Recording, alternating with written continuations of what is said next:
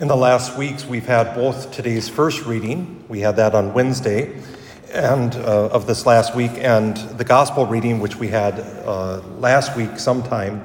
Uh, uh and uh, both of these readings are readings that I find myself reflecting on frequently, I have to admit, especially today's first reading, because uh, I find the context of it almost haunting, and, and I ask myself often, are we in that same state? Uh, before this uh, passage begins, it says that calls from the Lord uh, were free- infrequent, that they had grown unaccustomed to hearing the Lord, to responding to the Lord. They just kind of went through life as it was. And uh, the other context is that Samuel's mother was barren. She was in the temple praying uh, for a child, praying that the, the burden of her barrenness would be lifted, the curse of her being childless would be taken away from her. And she's there praying, and as she's praying, her lips are moving, but no sound is heard. Eli the priest comes around and says, You're drunk, woman, go home. And she pours out her heart to him without telling him the full uh, extent of what she's looking for. And he says, Go home, the Lord has heard you. And she goes home and she conceives and bears a son and names him Samuel, which means God has heard. And in joy, she brings Samuel back to Eli sometime later after he's weaned and says, This is the child I was praying for all that time ago, and so I present him to the Lord now. And so Samuel was raised by Eli, basically, Eli basically in the temple, uh, raised to be a servant of him, even though he had uh, Eli had two sons, but Samuel was the servant and did it willfully. And as we, we pick up today, he, there he is sleeping in the temple. You know, honestly, I, I, find myself wondering why, what was he doing sleeping in the presence of the Ark of the Covenant? Because not too long after this, the Ark of the Covenant is deemed so holy, so sacred, that only the high priest could go in once a year, offer a sacrifice, and leave. And it was so, so uh, frightful that, according to tradition or legend, or whatever it is, they would tie a rope around him in case he died, that they could drag him out of the, out of the uh, Holy of Holies without entering. And here Samuel is in the presence of the Ark of the Covenant, night after night, we have to, have to assume. And he hears this voice calling. And it must have been just he and Eli Eli, at this point, his eyes had grown dim, the scriptures tell us. He was going blind. He'd probably needed more help than uh, Samuel had been accustomed to give up to this point. But so he goes, You called me? And Eli, No, I didn't call you. Go back to bed. And this happens three times. See, the irony of it is not even Eli knew what the voice of God sounded like. Not even Eli understood that, uh, you know, wake me up once, that's bad enough. Twice, I'm going to start asking questions. Third time, it's, it's not going to take a third time for me to figure it out. I hope, you know, see, I am my pride. But Eli, it took three times of this happening before he himself understood. It's the Lord who's calling you he understands. And so he tells the youth, Go back to sleep. And when he calls, say, Speak, Lord, your servant is listening. And of course, our Lord calls a fourth time. The beauty of this lesson is it reminds us that God is persuasive and relentless. That if, if He's calling you, He's going to keep calling and keep calling and keep calling until you listen. And if you don't listen, He's going to keep calling and keep calling and keep calling. And when you think He's done calling, He's going to call again and again and again and again. That's the beauty of it. That God's call is relentless and yet gentle. And that sometimes we need somebody like Eli, Eli, sorry, to help us Somebody like Eli to help us understand that it's the Lord who is calling. Of course, once Samuel opens his ears, he starts to listen. And once he starts to listen, he hears more. And once he hears more, he starts to listen more. And not a word of his is without effect. Although I have to admit, this week on, on I think it was Thursday, we had uh, the people coming to Samuel saying, We need to have a king like all the other nations around us. And Samuel is told by God, Give them what they want.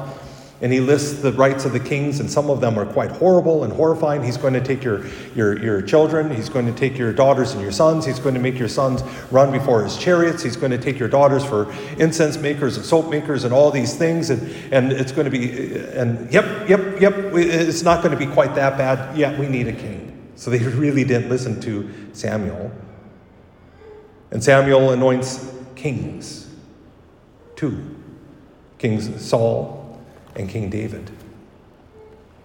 He's a man who is well respected because he listens to the Lord, because he knew that the Lord was not going to quiet his call in his life. And then we turn to this gospel passage. And again, we need context. This John that is spoken about is John the Baptist, of course. And if you, would, if you think about it, what he says is rather vague, isn't it? Behold the Lamb of God. Well, what's that mean? But Andrew and his companion understood that John was pointing towards the sacrificial offering that God had sent, the Lamb of God, the Messiah. That whether they understood it fully or not, it was something about that phrase that they began to follow. And, and as you read it, you get the sense they're almost creeping. I hate use, using that word, but almost creeping on our Lord. And they're just following from a distance and, and just kind of watching and, and stuff. And, and he turns and says, What are you looking for? He uses the same phrase, by the way, at the end of the gospel, our Lord does, in the garden, as they're coming with torches and clubs and swords to arrest him. And he asks, What are you looking for? And they say, Well, we're looking for Jesus in Nazareth. And he says, I am. And they fall to their knees. It's supposed to be both an act of fear and an act of worship, as irony would have it. But here, he asks them, What are you looking for? And the answer, we want to see where you're staying. Now, if we read that at the straight level, we might say, well, what's that have to do with anything? They want to see his bed, they want to see his room. They, why? But it reminds me of something, and, and some have heard the story perhaps. Uh, Monsignor Greg Schaefer shares when he first went to Guatemala. He was uh, struggled to learn the language uh, and, and the customs because it's so intermixed. And uh, one of the first times he went solo, he was talking to a man whose wife had just died, and this man said, Who's going to make my tortillas? And my, Father Greg uh, didn't know how to respond because it, it's on the surface it seemed rather crass. Who's, who's going to feed you? That's what you're worried about? Your wife just died. Who's going to feed you? And he went to his mentor, and his mentor said, What did you say in reply? I didn't know what to say. Good. Because when he asked, when he said, Who's going to make my tortillas? He's not asking who's feeding me. He's asking or saying, She was my life. She was everything to me. She provided for me. She was the love of my life who did so much. And here, when they say, We want to stay, we, where are you staying? They're saying something as packed. We want to know you. We want to come to know how do you live? How, how is this? Uh, we, we want to know you. And Jesus invites them. And they begin to follow. Why, Andrew, not so fast. He goes and finds his brother first and says, We found the Messiah. There's some beauty here, too, that we have two different types of call here as well. So we had Samuel, who God called directly and needed Eli to help discern that call. We have John the Baptist pointing and saying, There he is, the preacher who helps and then we have Andrew, who by personal witness goes to Peter and says, We found the Messiah. Sometimes we deceive ourselves as Catholics. We think that calls belong only to the Pope or the bishops or the priests or the deacons or the religious brothers and sisters. We might extend that off to those that work in a special church ministry or, or maybe a, a school teacher or whatever. But a vocation is bigger. And yes, unfortunately, sometimes we only hear about the calls of Peter and John and Andrew and Simon and uh, James and, and uh, Judas and all those. We hear the calls of Samuel or Saul or Paul. We hear the calls of these great people whose names are well known and honored, honored throughout our church. And yet, a vocation is much more than just to those few individuals. All of us are called, each and every one of us. Some of us to lives of service as priests, deacons, religious. But all of us are called to some way. And our Lord is relentless in the same way. And sometimes it might seem that He is not calling because we've clouded our lives with so much clutter. I find it interesting when I think about Samuel, especially in the middle of that night, Part of the reason he could hear that call is because it was silent. There were no trucks or trains or planes or automobiles to keep him awake. There's no radio, no iPods or TVs or video games. He lived his life in silence.